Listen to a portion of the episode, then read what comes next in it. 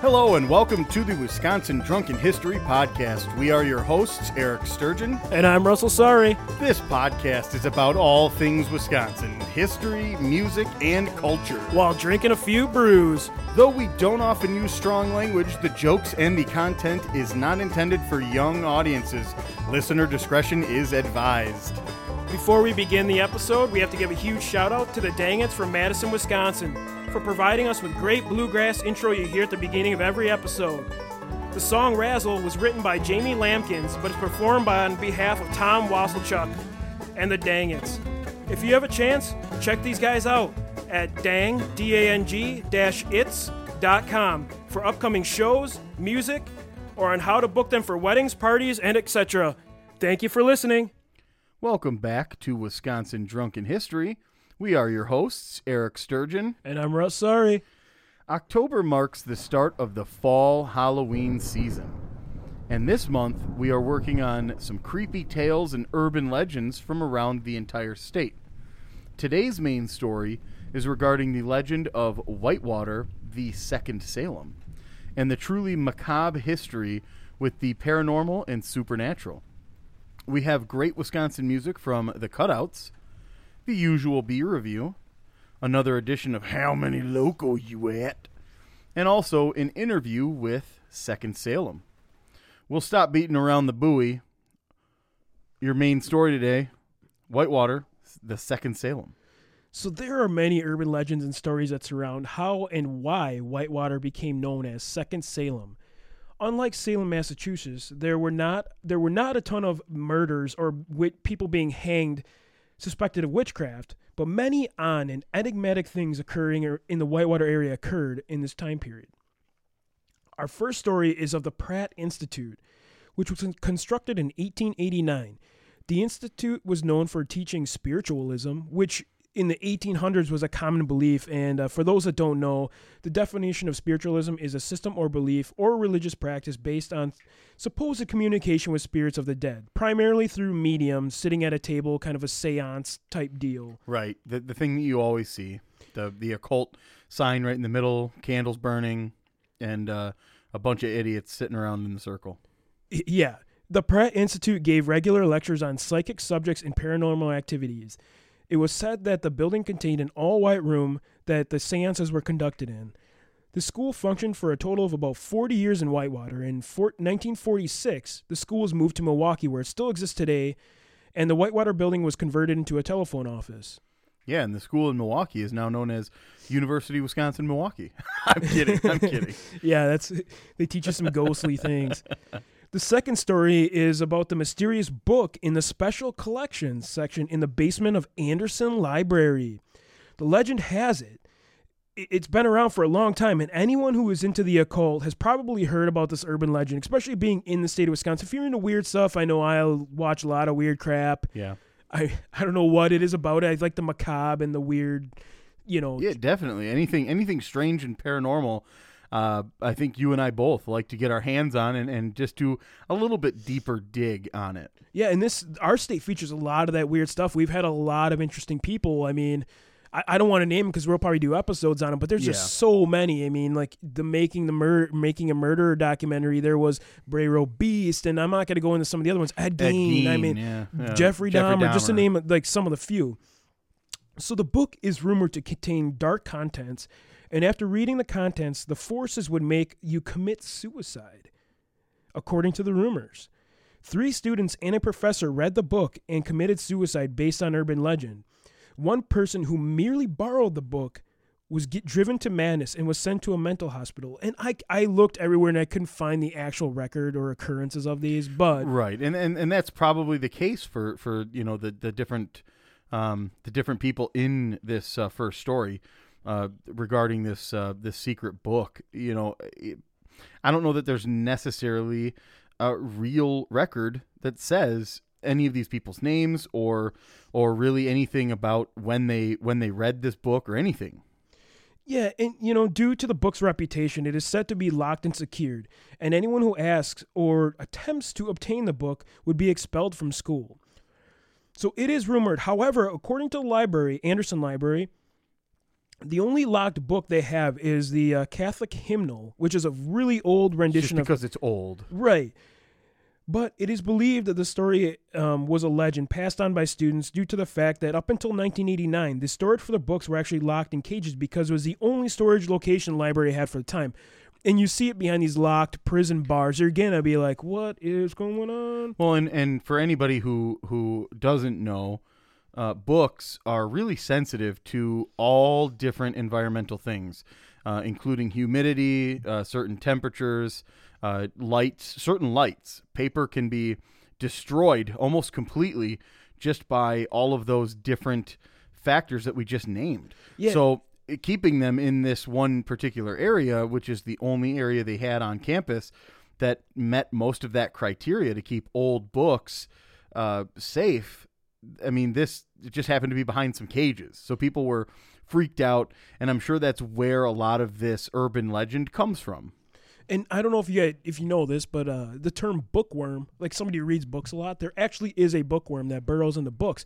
So when, when like the um, the paper becomes old, it actually gets a little sweet and like flavorful for these insects. Correct. So they burrow into the uh, the binding, and you'll see these little tunnel or portholes where these worms actually dig into, and then right. they, they they sit in there, eat, and then they come out and actually morph into like some kind of moth type deal. Yeah, into the Beast of Bray Road. Yeah, they morph into these beasts and witches and whatever. If, you, if you've ever seen the movie Jeepers Creepers, that's what a bookworm starts out as, is uh, um, is one of these little creatures, and then eventually it turns into the Jeepers Creepers monster. Yeah, that's... That can wreck an entire city. Kind of what I was thinking. There might have been hold eggs coming from the books and who knows what else. Other, other cryptids. Just crazy stuff. Champ. So the next story involves the three cemeteries around Whitewater, Cavalry, Oak Grove, and Hillside Cemeteries. They are rumored to have been placed in their location purposely to form a perfect isosceles triangle known as the Witch's Triangle. Isosceles triangles have a long history in the pagan, occult, and Wiccan beliefs. One particular story was that of a mysterious coffin belonging to a little girl which appeared on the campus in the nineteen seventies during Halloween week. People believe someone had exhumed the grave and retrieved the coffin, but no one knows who or why this was done. And this actually did happen. And yeah. uh, they don't know if it was an old coffin of a little girl or somebody constructed it as a joke. Right. But it was the rumor that it came from a little girl that somebody actually exhumed. Yeah, exactly. Another story is one regarding Mary Worth, who was an axe murderess and a self-proclaimed witch. It is said that on Halloween night, you can see Mary walking around the tombstones. Um, and another legend is of the Horan family, which moved to Whitewater in eighteen eighty, and within four w- years, all of them were dead. The father and mother were first to go, and the majority of the inheritance was left to the youngest daughter, Agnes, who was not surprisingly the next victim. There were only two daughters left, Nellie and Annie. When Annie succumbed to the same fate as the others, suspicion grew that Nellie wasn't so innocent when a chemical analysis revealed strychnine in her system's stomach. Nellie's motive to be the sole recipient of her parents' estate was clear, and when a, a, a witness came forward to, and saw Nellie purchase the quantity of strychnine just a few days prior to Annie's death, Nellie knew the secrets of her murderous scheme were unraveling. She decided it would be better to face the consequences, and she consumed the remaining poison herself. Before the final throes carried her from this world, Nellie confessed to poisoning all of her entire family, as well as other victims who remain identified to this unidentified to this day. Wow, that's and and you know what? Honestly, that's that's an a really uh, uh, common story of inheritance. If there's right. a, a certain sum of money that's in the family, and somebody's going to uh, be the the individual who inherits all of that. Um, That's exactly what ends up happening. Fortune, unfortunately, gives way to uh, really murderous and deviant thoughts, you know? All right, and the last story is the actual witching which took place in Whitewater. And, Eric, I know you had a lot of friends that went to uh, U W-Whitewater, and you've been I, to this, this I went hall. to Whitewater, too, myself uh, for a semester. And, uh, yes, uh, ev- all freshmen start out in this exact dormitory building. So if you ever visit Starin Park, you will see a giant water tower. And according to legend, witches would gather around the tower where rituals and summonings were taking place. To further make the legend strained, an eerie iron fence was placed around the tower. And I saw this, and I know it's not true because I've been there. They say yeah. barbed wire was around the top, and the spikes were pointing inward, Inside. Which is not true. It's actually just an iron gate with like a... Right. What do they call them, fleur-de-lis on the top of it? Yeah, and, and for those of you that don't know, uh, typically on like the outside of like prisons or uh, um, penitentiaries that keep inmates uh, in, that's where you would see the type of fence that we're talking about, where the the top spikes point inward towards the field, and then the, the barbed wire is is hung around that. And that's to keep anybody from climbing up and over. Once they get up, they would be met with, you know, almost a foot and a half long spike at the top. So it would come over them almost like a roof. Yeah. And so anybody who was trying that wouldn't be able to humanly get over that without cutting themselves completely to shreds and, and basically dangling from there. Barbed wire is not a forgiving thing. Yeah. And I mean, obviously it's a speculation. We know it's not true, but a lot yeah. of people claim that it was to keep the evil forces trapped within rather than keeping the trespassers out of the tower itself. Wow. The tower site is just south of Wells Hall, like we just talked about. You know, yep. It's one of the main dormitory buildings. It's one of the main areas in Whitewater, and a lot everyone knows Wells Hall. Yep. Yeah, definitely. Who, who since the late sixties, after its construction, has had complaints regarding poltergeist activity and hauntings. Wells Hall is also reported as having an old tunnel system used by witches to travel through the town without being spotted by civilians. One story that actually supports the theory is in nineteen eighty-one, the Alpha Sigma sorority had heard loud noises that were coming from the basement during dinner hour. Spooked, they all went down to see what was causing these loud noises, and they discovered that bricks had been scattered all around the floor and an underground tunnel entrance had now been exposed, which is pretty nuts. Well, I could I could tell you right now, if, if I were um, in one of these buildings in nineteen eighty-one and heard all of that, you know, ruckus going on downstairs, I would have gone down and looked. And if I had seen this, uh, you know, foundational, you know, bricks and stuff being scattered all over the place, and then all of a sudden there being uh, uh, an exposed tunnel behind all of the, the walls and stuff downstairs, I would have been spooked just, just to, you know, uh, I would have moved out. I would have been gone. And, you know, it is nineteen eighty-one, so the school had been around for a long time. So these probably were originally constructed as tunnels between systems in the school, not going through town, you know, transporting witches. But it also adds to the legend, you know. And one of our last and final occurrences happened in nineteen ninety-two. Students were walking late one night and discovered a ritual being for- performed on the beach of Whitewater Lake. When questioned about the events, they said they were just watching the ritual from, you know, a wood line so they weren't be spotted. Right. When a large object was seen coming out of the lake. Well, and I'm gonna I'm gonna tell you right now that uh, a lot of the, the students and, and people that are in Whitewater also partake in uh, the the old booze uh, factory as well. Uh, I I don't think that it would be beyond the idea that some like a bird or a bat or something like that came out of the trees while they're sitting there looking, and all of a sudden all of them were like, and and it's the old fish story. It, you know, I caught this fish. It was this big. We tell that story next year and the fish is all of a sudden doubled in size. So now, like we said, since nineteen ninety-two, the legend has grown to be that this is a gigantic, you know, orb-like thing that came out of nowhere and, and came at them at this unusually high rate of speed. And I mean, like I said, the, the, the story has grown. So what really is going on in Whitewater? Is it all legend and lore, or is it based in reality? Let us know what you think. You know, comment, let us know, because we, we want to hear your take on it. I mean, this is a really cool thing, and not a lot of people know about it. And uh, in Whitewater today, there's a brewery with a name, Second Salem, and they have some great selections of beer and pay homage to the town's weird history, as well as other creepy creatures and cryptids from the area, including our hometown legend, Beast of Bray Road.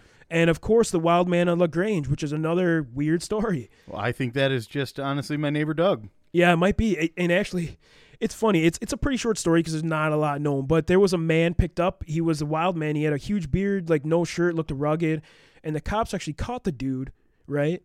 And uh, yeah. he escaped and ran off. So it just became like kind of an urban legend too. Another story. It, and LaGrange is right in that area. It's kind of all, there's like Elkhorn, LaGrange, yeah. and then you get to Whitewater after LaGrange.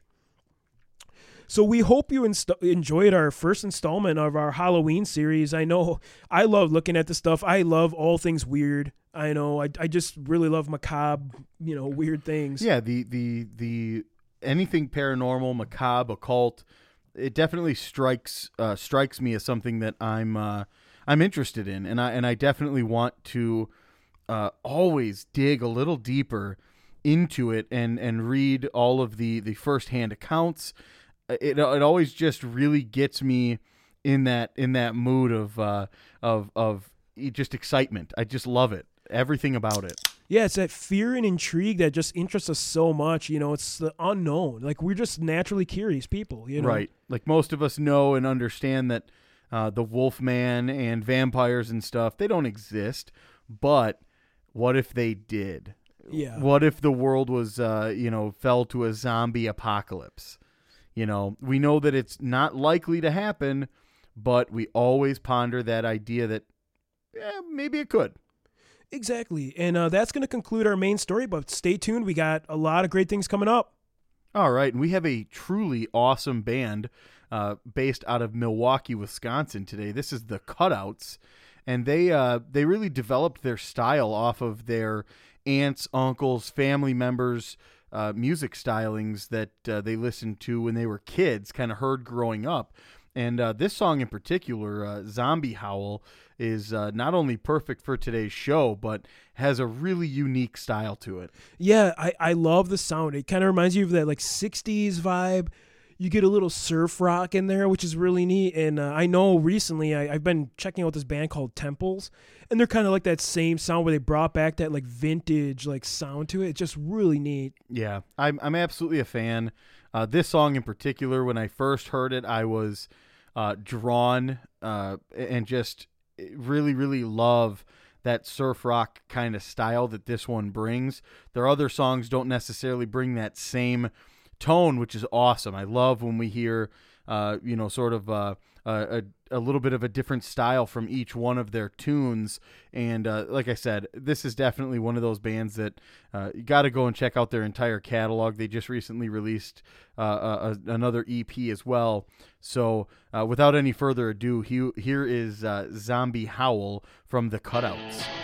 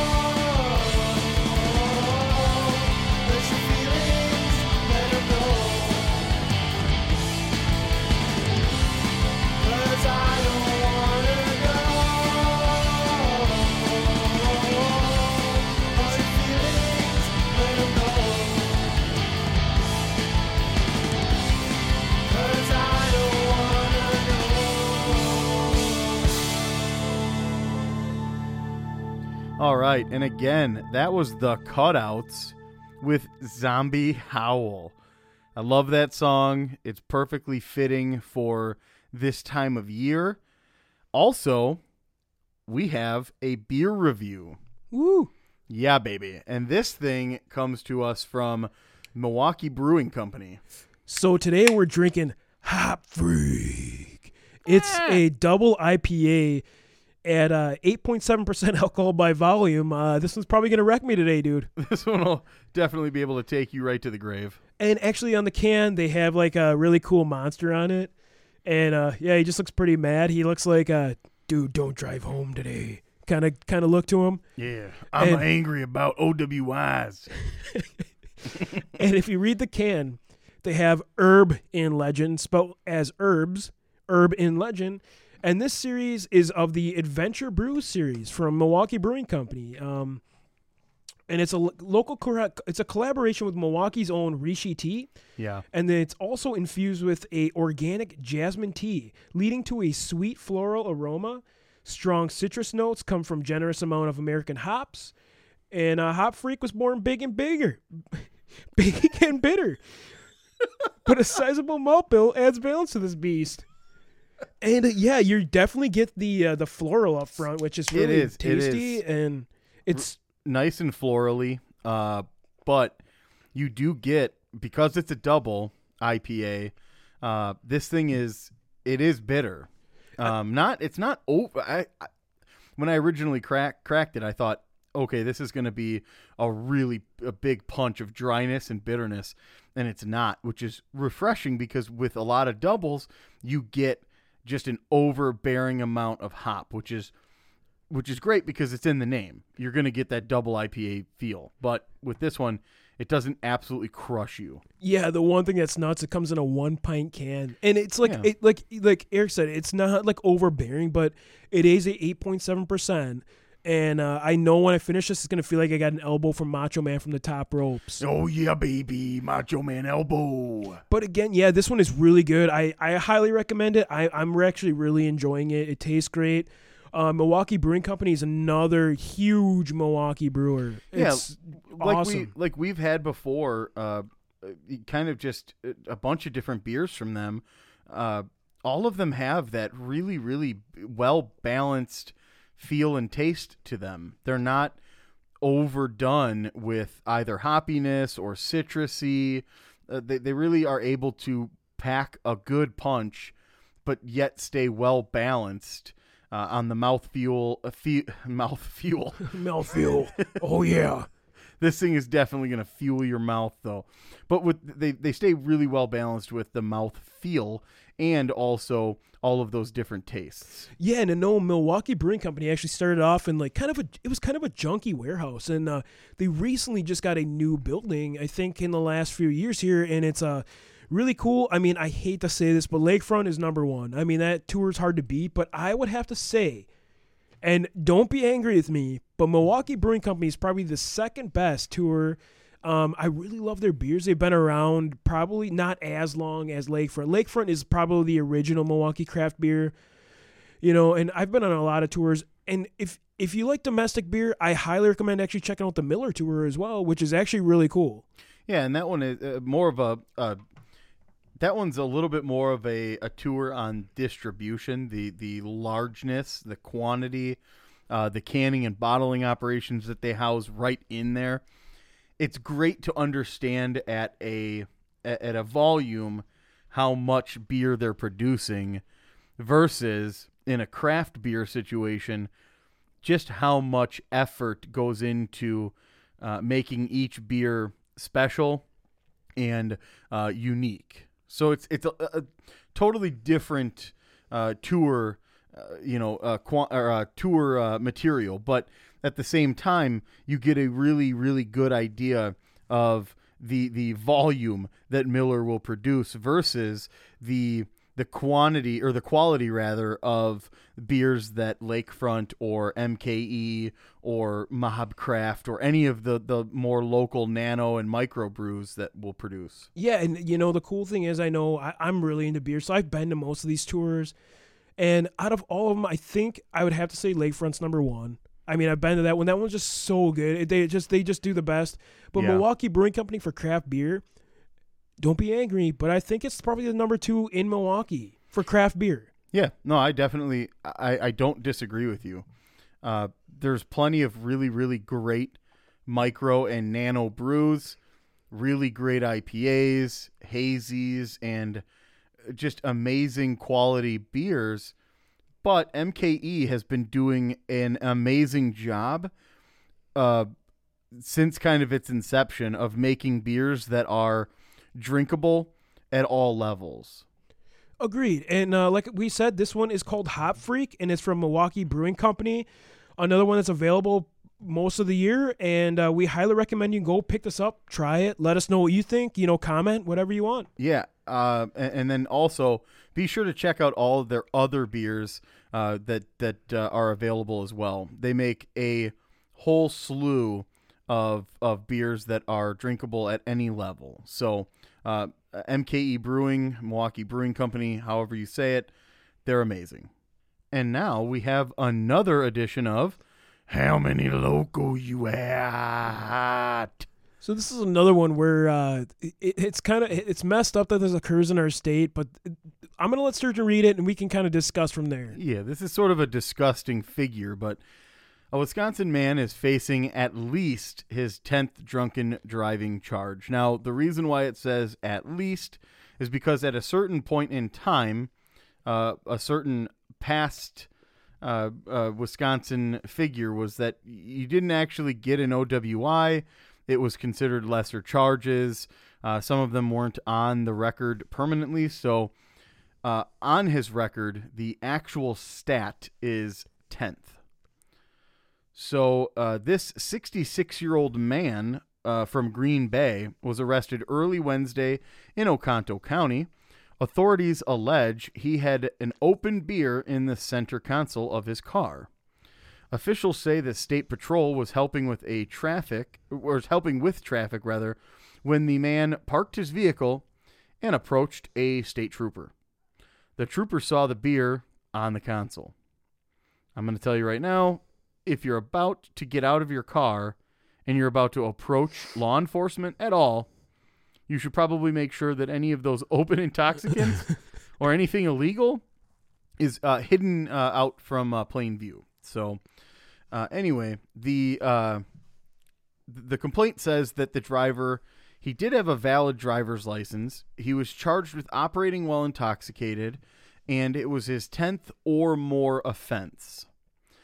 Uh, the uh, the news reports say bond was set at twenty-five thousand dollars cash, and if convicted, the driver would face up to fifteen years in prison, which in the state of Wisconsin, they don't take these higher level offenses uh, lightly. Yeah. I mean, you're going to get some serious time behind bars. Now, whether or not you actually serve that amount of time in prison is kind of up, up for debate. Yeah. Um, really what it comes down to is what did his prior convictions have in them as well? Are any of them Uh, serious offenses with uh, involving great bodily harm, uh, involving uh, property damage. If this is just a, a a number ten O W I with nothing and nothing in his past that that is a, a real serious adder to the offense, he could probably serve uh, as many as four to five years tops. It's just it's crazy, like. He literally hit the tenth anniversary D U I, or what they call in the wedding is the tin anniversary of drinking. He literally hit his tenth. And we, we don't ever name people, but this dude has like the best Charles Bronson mustache I've ever seen, dude. This guy has one of the finest upper lip caterpillars I've ever seen in my life. It, it's bushy, dude. It's white, man. He like... It's lethal. It is. He is definitely a lethal weapon on this thing. If you here. stare at that stash long, it's going to come out and fucking karate well, chop you, dude. That, and that's probably why he felt so compelled and confident to approach law enforcement. I mean, they typically have a nice, at-the-lip, cut-off mustache.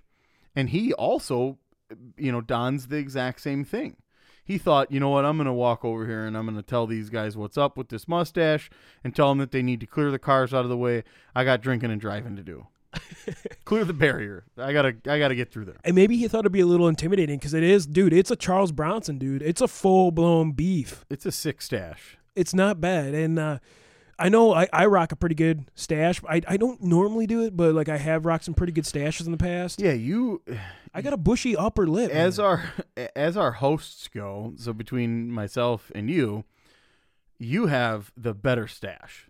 It's it's you could ridiculous, rock dude. A sick upper caterpillar if you wanted. It's a Burt Reynolds or, you know, Charles Bronson look-alike. It's not yeah. bad. It's not a bad mustache. I've got a weak upper lip game, which is fine. My dad did too.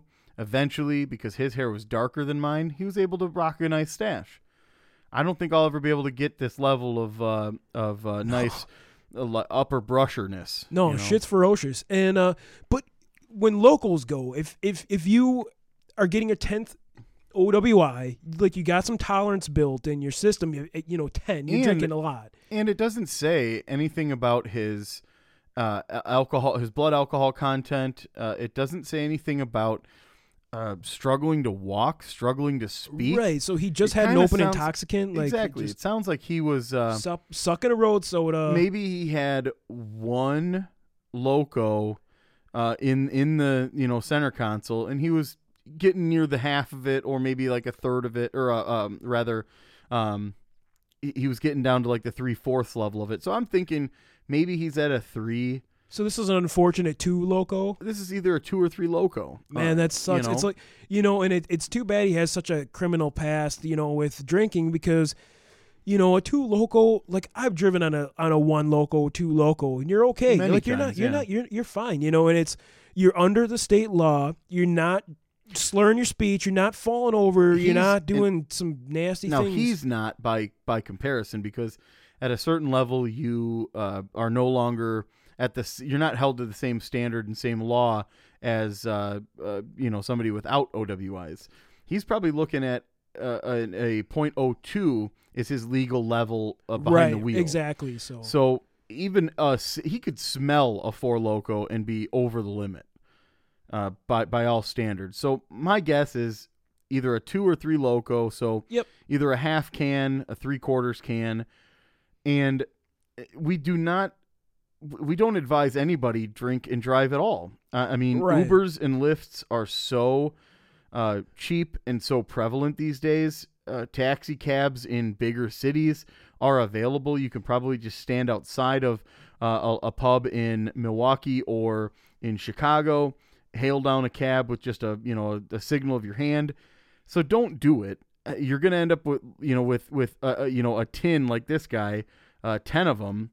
But to be honest, you know this guy.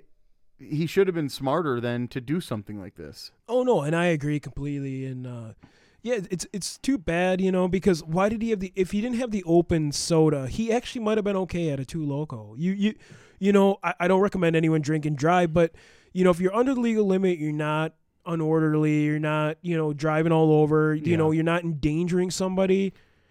Then and, just get home. Just yeah, just and go also, home. Don't interfere with. Uh, law enforcement, if they're they're doing their job and they're stopping traffic, uh, that's all they're doing. They don't need you to come and and and uh, help assist with anything whatsoever. And also, they don't care about your commentary. And this guy's definitely not a local drinker. Let's just throw it out there. Looking at this guy, he is a uh, hams. Oh, uh, hams or like Milwaukee's best. Yeah, he's one of those type of drinkers. So. Yeah, and that's going to conclude um, our How Many Local You At? Now on to our interview, brother. Yeah, baby. So we're here with uh, Chris Kristen from uh, Second Salem Brewing Company in Whitewater, Wisconsin. How you doing? Not too bad. How are you doing this morning? Not too bad. So we're trying to find out a little history about the uh, brewery itself. When you guys got started, um, we're doing the episode today on the Second Salem of Whitewater, um, which is pretty cool tale in itself. But, yeah, we're just trying to get a little information about the brewery, and uh, we'll let you go from there. So uh, the plans for Second Salem started around two thousand thirteen, maybe end of two thousand twelve, and uh, the brewery actually came to fruition in two thousand fourteen, uh, in developmental stage, just like many breweries, because as as you know, they're not cheap to build. Um, So we took an existing bar area that we had and we used it for service while the kind of brewery and tap room was still under construction. And we consider our grand opening once everything was completed, uh, December two thousand fourteen. Awesome. And uh, do you guys have any new beers coming out that you would like to share? So we are in the process of trying to make a regularly every week or every other week on Saturdays beer releases. Currently, right now, last week we released our Oktoberfest. Tis the season. It's it's probably my favorite beer style. So absolutely, Marzen style, traditional Marzen style uh, beer. Uh, yesterday we released a sour blackberry and cucumber ale. So we're wow. kind of kind of going all over the place. I, I like my traditional beers. I like my maltiness. I like my cleanness. I like things like that. But I'm also enjoying some of these new experimental beers and these new styles that uh, the industry is starting to take us through. Yeah, I, I, I just love how you guys kind of, uh, you know, pay homage to like the Bray Road Beast and, uh, you know, the Second Salem and all the weird cryptids and stuff we have in the area. Well, the reason we pay homage, and uh, even though with Second Salem, witch, witchcraft is our uh, main theme that, that we go towards, our local history in Whitewater, the story of the Beast of Bray Road is what inspired us to name the brewery Second Salem um, after Whitewater's uh, history. So that's kind of why we, we still focus on that as our flagship flagship beer, to pay homage to it. And, um, you know, if, fortunately, a few years ago in two thousand sixteen, we were able to take third at the World Beer Cup with it. So it's one that we like to kind of put on the mantle and put out there. That's awesome. Congratulations, by the way. That's huge. Thank you. I, I refer to it as dumb luck. Right, yeah. Well. Yeah, we're both familiar with the area. Uh, we grew up in Elkhorn when uh, we were kids when the Bray Road Beast was happening, and uh, I lived right off Bray Road there. Yep. And yeah. uh, it was a, a pretty interesting time. Yeah, you see some pretty uh, sketchy characters out there, not just the Bray Road Beast, but uh, just some pretty sketchy yeah. townies. the, the, the, the amount of people that come into the brewery on a regular basis and tell us they, they live down Bray Road, they grew up on Bray Road, they're from the Elkhorn side or the Burlington side. Um, I've had uh, uh, members of the Bray family like Ben Bray uh, play yeah. music live at the brewery before, so it's it's it's fun, and it's um, it's cool because even when we travel for beer events, whether we're in Washington, Nashville, Denver, and we run into other people just in the brewery industry, the Beast of Bray Road is known about throughout the U S. You know, it's it's been on the Discovery Channel, it's been on the History Channel. There are a couple really terrible B movies made after it with oh, even yeah. worse awesome posters. So it's kind of neat that that that we can be singled out for that as well. Yeah, we were just, my dad owns a farm on Bowers Road, and they filmed that new uh, Small Town Monsters documentary at his farm, which was kind of cool. Was that the one the, the Travel Channel did uh, about two years ago? Yep, it was the one, yep. and they they filmed in my dad's barn. It's kind of like old, like creepy-looking barn. Yep, yep. I I, I, I watched the episode several times because, as you know, we were on it as well. That's yeah, awesome. Exactly. All right, so before we let you go, we always ask our guests um, how Wisconsin you are. They're just, you know, eight to ten questions, kind of things that Wisconsinites face, and uh, we just want to see if you've been through some of these things and uh, your your take on them. Okay, we'll go. All right, the first question. Have you ever tailgated at a Packers, Brewers, or Badgers game? All of the above. There you go. The trifecta. The trifecta. Awesome. The per- perfect score. Have you ever rocked a cheese hat? Yes. Awesome. I know we we were discussing how they made like the cheese bra and everything. I think yeah. I'm going to get a full armor set one yep. of these days. Well, is that is that at a sporting event or is that for recreation? Oh, both. So oh. Yes. Anything you want. I, I I don't know if my girlfriend will find me too attractive, but I'm still gonna I'm still gonna try it. Go for it. Um, have you ever had a true muddled old fashioned? Every Friday. Awesome. Yeah, there you go. Yeah, with your with your fish fry, right, or before the fish fry, maybe. Well, you know, I gotta, I gotta, I gotta make sure that, uh, you know, since the brew pub has an alcohol license, we serve a lot of old fashioned. So I gotta make sure that the product is up to standard for the customer. Oh, that's a great quality that's control delicious. Job. Yeah, it's tough, but but sometimes we, we fight through it. Somebody's got to do it.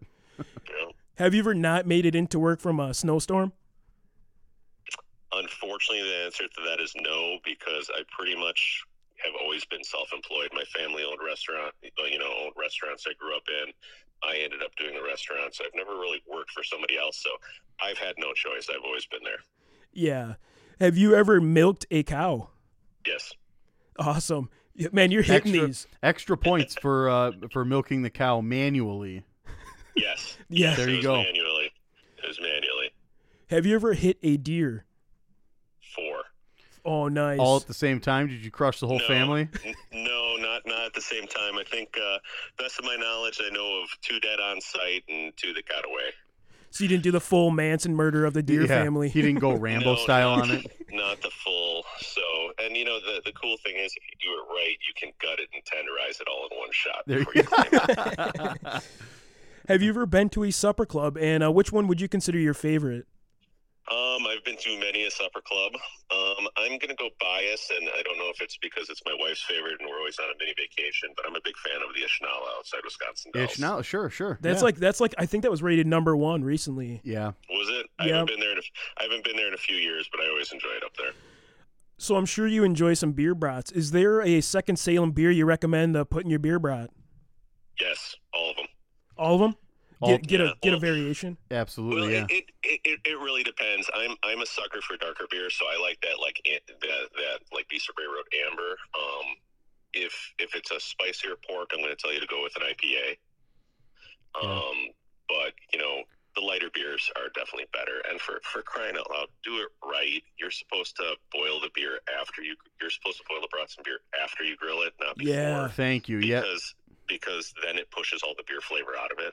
Yep. That's that's just it. We everyone on here kind of debates that question. That's the way we do it. It's, it's a very hotly yeah. debated topic, and and I think it that is. you're you're correct though. Uh, mm-hmm. You want to pull it off the, the grill with the, with that the grill marks and just a little bit of that, and then finish it off in that beer and give it that, that last little bit of flavor. Yeah, and then and then sheet. You know, like if you're at your Sunday grill out or it's football season, hopefully we have one, you know, you, yep. you put out that crock pot and you let the beers just simmer in that, you let the brats just simmer in that beer with some onions and peppers and stuff like that. And, yeah. Yeah. I'm, I'm not, the same way. And do, not, and do not bring a bottle of ketchup out in front of me when you're eating a brat. Oh, no, no mus- way. Mustard is the only acceptable condiment in my opinion, other than uh, some, uh, sour, some, some sauerkraut. Absolutely. All right. Um, Bloody Marys. Um, how do you make yours? Spicy. Same yeah. here, yeah. We were just talking about, what's that one, Chubby Tubbs or whatever? No, Jimmy Loves. Jimmy Loves. Jay Loves. Jimmy Loves. Yeah. yeah. Jimmy Loves is a good mix. I mean, that'll wreck your whole Sunday, probably part of your Monday. yeah, I'm I'm I'm not a big tomato juice fan, so I like them spicy if I'm going to have them. And I think the reason I'm not a big tomato juice fan is in college I had a more towards the adult side of college. Um, I had a good friend that if you went out with him on Sundays and you were hungover, you had to drink what he was drinking, and he drank poor man's Bloody Mary. So he was drinking Pabst and tomato juice oh together. My. Yeah, and, and I'm not just, a fan of that. That uh, yeah, I think dude. there's a beer company that makes one that's the Clamato and just beer. Ugh, yeah, that's gross. Yeah, that's the that's the old school professional. yeah, yuck. I haven't seen too many. I've seen some people in Elkhorn rock that actually like they love. I'm like, dude, that's like my parents and, and their friends did, and and that's what turned me off of it right away. Ugh. It's gross. Yeah. Yep. All right. Well, we got one more question before we let you go today. Um, besides Second Salem, is there another brewery tour you recommend? Go and check it out. Brewery tour? Yeah. Well, ours is pretty small. Um, I always I always de facto people to uh, um, Lakefront. Lakefront's yeah. just got a fantastic brewery tour. The people are always great. Sometimes Russ will be out there giving the tour. Sometimes Jim will be out there giving the tour. And it's just a great location. It's got a lot of great history. You know, Lakefront has done so much for our brewing industry in Wisconsin. It's just, it's a great time. I always love stopping there. Yeah, I know uh, my first ever brewery tour at Lakefront was uh, Russ Klisch as yep. my as my tour guide, which was absolutely fantastic. You're correct. It's, uh, it's a fun tour, but also it's just... Uh, It, it, it, like you said, Lakefront has done such a, an amazing job to kind of set the the pathway for all of the the craft uh, independent breweries that are, are opening up, and I love it. Well, you know, and it's it's no offense to anybody who gives a brewery tour. I mean, they're they're they're always good. It's always great, informative. But no matter where you go, if you were to go to to MobCraft, Third Space, um, Lakefront, you know, where, wherever you go, it, there's a difference between having one of your regular employees, no matter how good they are, give the tour, and then having the owner who started the brewery, because you're always going to get that much more detail. You're always going to get that much more enthusiasm. You're always going to get that that little bit extra that's going to top it off. I agree, and and it and that's what sets it apart. You're absolutely correct. Is is having that that that really personal touch. Um, mm-hmm. Yeah, I, I definitely I want to make it out to uh, to Second Salem. I, I think that that would be uh, not only an amazing, uh, even even if it is a small tour, it would just be amazing to see uh, all of you guys as well. Well, the way we usually handle tours, because we are a, a, a really small nano brewery, is um, special events, or if you catch me there while we're not brewing and I have the opportunity, I'm more than happy to take anybody through our little area and kind of tell tell us tell you the evolution of how we're, how we got to where we are and what our hopeful vision going forward is. Yeah, I know I've been there multiple times, and actually I think I kind of know one of the brewers. I think they're kind of an assistant brewer, Uriah. He's a pretty good guy, yeah. and uh, we know yeah. him pretty well. Oh, yeah, okay, yeah, oh, sure. Uriah is actually from the Elkhorn area as well. Yeah. Yep. Yeah, we knew him um, yeah. growing up with him, obviously skateboarding and yeah. stuff like that. Playing music and music skateboarding, and, sure. But, yeah, yeah, Uriah's a good guy. Awesome. But, yeah, we want to thank you for your time, and uh, we really appreciate it. We're uh, really excited to have you on our Second Salem episode. It was kind of a must thing. I know it was kind of last minute, and we uh, we really appreciate it. No worries, guys. I appreciate you reaching out to me. All right, thanks. We hope to catch you in the future. Yeah, thank you, guys. Have a good one. You too. All right, thanks. Bye. Bye. Yep. All right, that concludes this episode of Wisconsin Drunken History Podcast. If you enjoyed this vulgar display of Wisconsin, we recommend you subscribe via SoundCloud, Apple Podcasts, Google Play, Spotify, Stitcher, and TuneIn. Also, leave us a review on any one of those above-mentioned sites, and we can read one at the end of every show. Follow us on social media, and feel free to reach out, especially if there is a piece of history or weird news you'd love us to share or research, as well as highlight some local artists or music.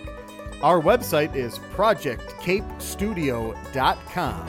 I'd also like to thank my friend and past co-worker, Steph Skiback, for providing us with awesome podcast cover art, as well as the Dang Itz for intro and outro music, and all of you for listening. As always, Watch, Watch out, out for deer, deer on the way, way home. home.